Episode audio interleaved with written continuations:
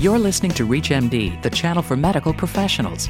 Welcome to Heart Matters, where leading cardiology experts explore the latest trends, technologies, and clinical developments in cardiology practice.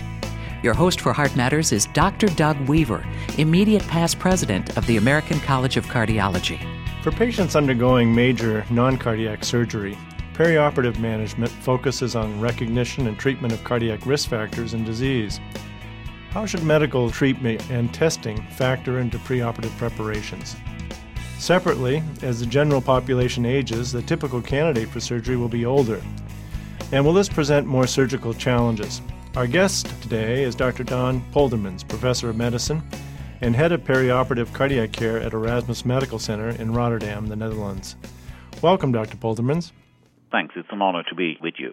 So, Dr. Poldermans, what sort of assessment should be undertaken in patients who have a history of heart disease before undergoing uh, non cardiac surgery? Yeah, that's a good question, and it's a very practical one. Most of the patients who are scheduled nowadays for surgery, as you already have recalled, have high risk for coronary artery disease.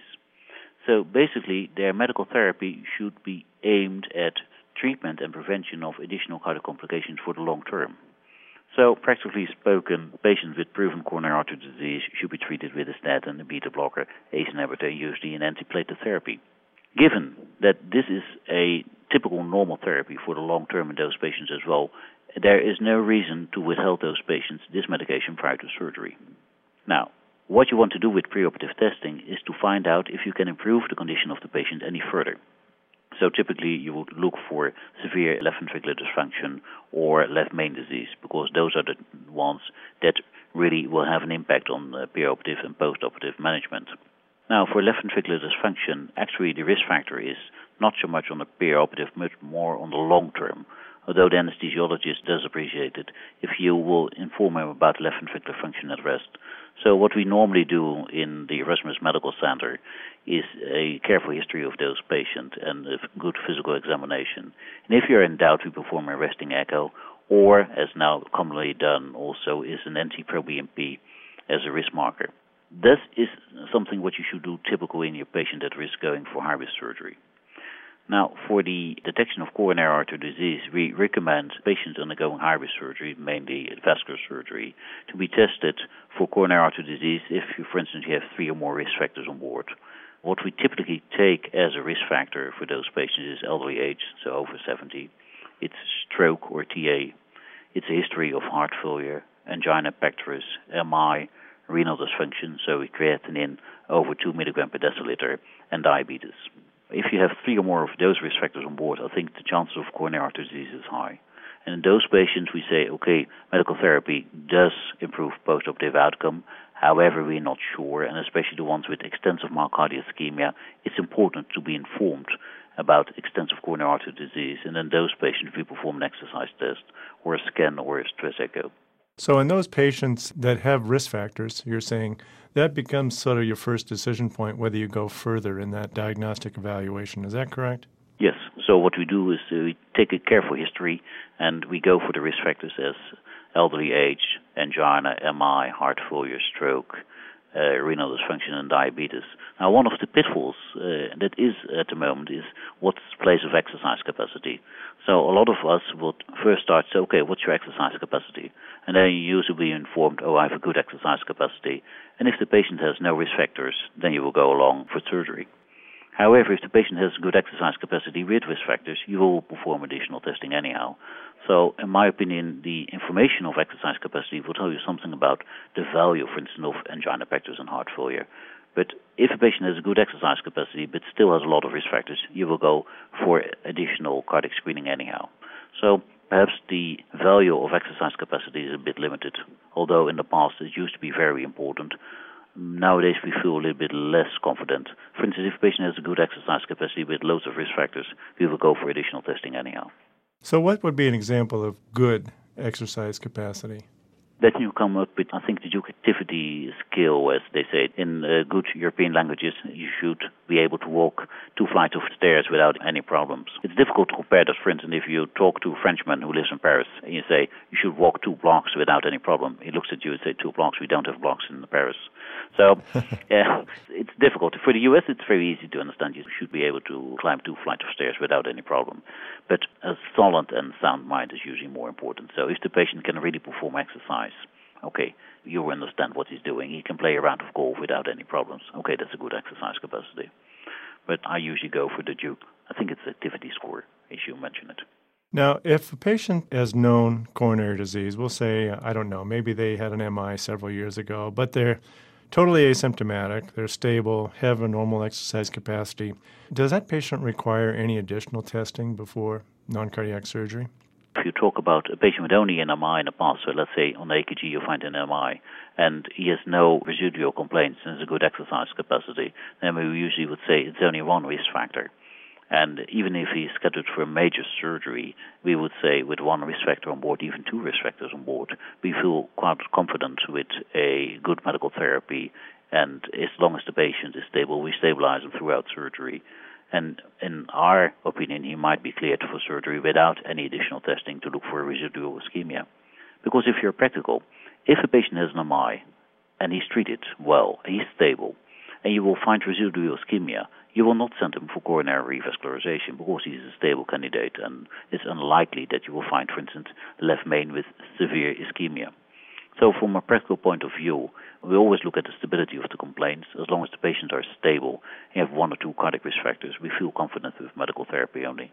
Now, I want to clarify your earlier recommendations, and that would be the patient who has no known heart disease but is over age 75 with renal dysfunction. No, we say 70. Sorry to interrupt. We say 70. Over 70.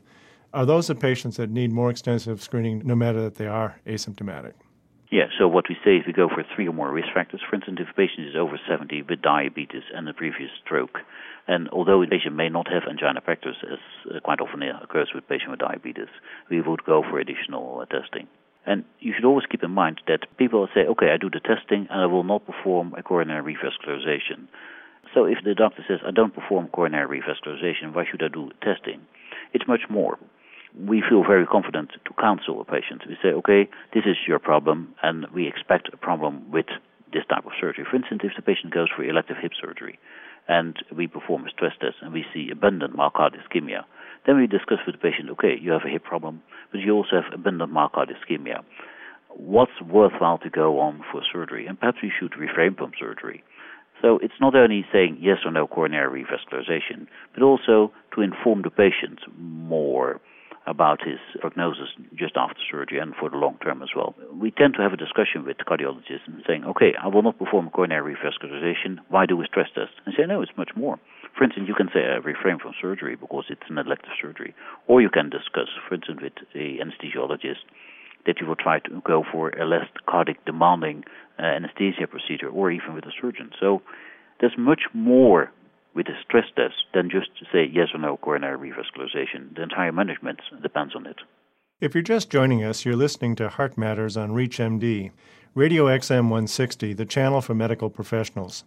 I'm your host, Dr. Doug Weaver. Our guest today is Dr. Don Poldermans, professor of medicine and head of perioperative cardiac care at Erasmus Medical Center in Rotterdam. We're discussing preoperative risk assessment and risk reduction in patients undergoing non cardiac surgery. Now, you mentioned hip surgery. Are there certain surgeries that are higher risk and deserve far more investigation than others? Yes, there are several types of surgery which are demanding for the patient. Now, vascular surgery is well known, with the exception, of course, for carotid surgery. This is scored as intermediate risk surgery. So, the American Heart and American College have the profile of more than 5% chance of cardiac events, so that's usually vascular surgery or intrathoracic surgery with massive fluid shifts. Then you have the intermediate risk population with 1 to 5% of postoperative cardiac events, usually carotid surgery, abdominal surgery, liver surgery. And then you have the really low risk surgery, breast surgery, and eye surgery. For instance, the low risk surgery in cardiac stable patients, it's not recommended to do any additional testing whatsoever. Just make sure you have identified the risk factors, you've treated the risk factors for the long term. For the intermediate risk surgery patient, there used to be a debate whether or not to perform additional testing in those patients. Now, there's more and more evidence that as long as the patient is stable and you have treated all the risk factors with aspirin, a beta blocker, and a statin on board, the patient is quite safe because there's not so much stress during surgery. However, for the high risk surgery, you may end up in trouble. And then we say we take a careful look at the type of surgery. If the patient has three or more risk factors, we definitely go for additional stress testing. If the patient has no risk factors whatsoever, he's stable, we say, okay, he's cleared for surgery with the medical therapy on board. And for one or two risk factors, high risk surgery, there used to be a long debate. Some of us felt very confident with additional testing. We've shown that it doesn't help so much to do additional testing and delay surgery. So if you would say, I'm thinking about coronary vascularization with one or two risk factors going high risk surgery, it's not recommended. The R studies from DECREASE 5 and the CARP study do not show an improved outcome of those patients after revascularization. So I think in those patients it's not worthwhile to go for coronary revasc. However, if you would like to inform your patient more, then I think you have a place for cardiac testing. So there is a place for cardiac testing, especially for three or more risk factors. For one or two risk factors, you can discuss it with your patient. If the patient needs to be informed or wants to be informed, I think that's a good indication to do the test. And what about the patient who you believe is at risk but really has no known prior heart disease? Using beta blockers, are they protective in the perioperative period? Now, this is a huge debate about the use of beta blockers. Beta blockers have an indication for patients with proven coronary artery disease and heart failure. Now, if you find a patient prior to surgery with heart failure or proven coronary artery disease, you know on the long term he will do better with a beta blocker. We are quite practical and say, okay, there's on the long term an indication. Let's see about the preoperative period. If you have a patient on chronic beta blocker therapy prior to surgery, it's a good indication it's safe. Of course, the POISE study showed that acute high dose beta blocker prior to surgery is not safe. So we would recommend, if you have time enough prior to surgery, to start and initiate beta blocker, let's say 30 days. Then the patient is in stable condition, he's titrated, and he's adjusted to the dose. For instance, if you take a look at the POISE study, they treat patients with metoprolol succinate, long-acting metoprolol. The initial dose is about 100 milligram, just hours prior to surgery. Then the next step within six hours is an additional 100 milligram, and after 12 to 18 hours, you have an additional 200 milligram. So, in worst case scenario, you have 400 milligram metoprolol succinate on the first day. Those are patients who are beta blocker naive. Average age is 70 years. So it's expected that those patients may suffer from overdosing. So therefore, I would recommend if you want to use a beta blocker, do it carefully, titrate, start low. It's always easier to add some beta blocker during surgery than to try to take it out during surgery, because that's of course not possible. We recommend a low dose beta blocker, titrate, treat carefully, and that's, in our opinion, quite safe. Now, what about the patient who's taking aspirin? I mean, all of the surgeons I know, they don't want any of these patients on aspirin when they do their operations. Can you um, tell us about that? The aspirin is an important issue, and of course, if you talk about perioperative myocardial infarctions, if you look at fatal outcome, the fatal MIs are about 50% is plaque rupture, and the other 50% is a supply-demand mismatch. Now, for the plaque rupture, of course, statins and aspirin are very useful. Also, from retrospective studies shown that aspirin Uh, discontinuation increases the risk of postoperative cardiac events. So it's our recommendation in Europe at the moment to continue aspirin unless there's a strong contraindication not to do so. So, for instance, if you have a neurosurgeon who wants to do brain surgery and he cannot control the bleeding in the brain, then of course we say, okay, it's better to interrupt the aspirin. But the vast majority of our patients will go for surgery with aspirin on board. We do not interrupt it routinely. It's an exception. So for the knee surgeries, the hip surgeries, the GI surgeries, we all continue. You might have a problem if you, for instance, want to do epidural anesthesia and patients are on low molecular heparin and aspirin. That's something you should discuss with the anesthesiologist. A interruption of an aspirin does put your patient at harm because there's an increased incidence of cardiac events. It's known from retrospective studies. I know there's only one prospective study ongoing looking at aspirin effect, but it's not completed yet.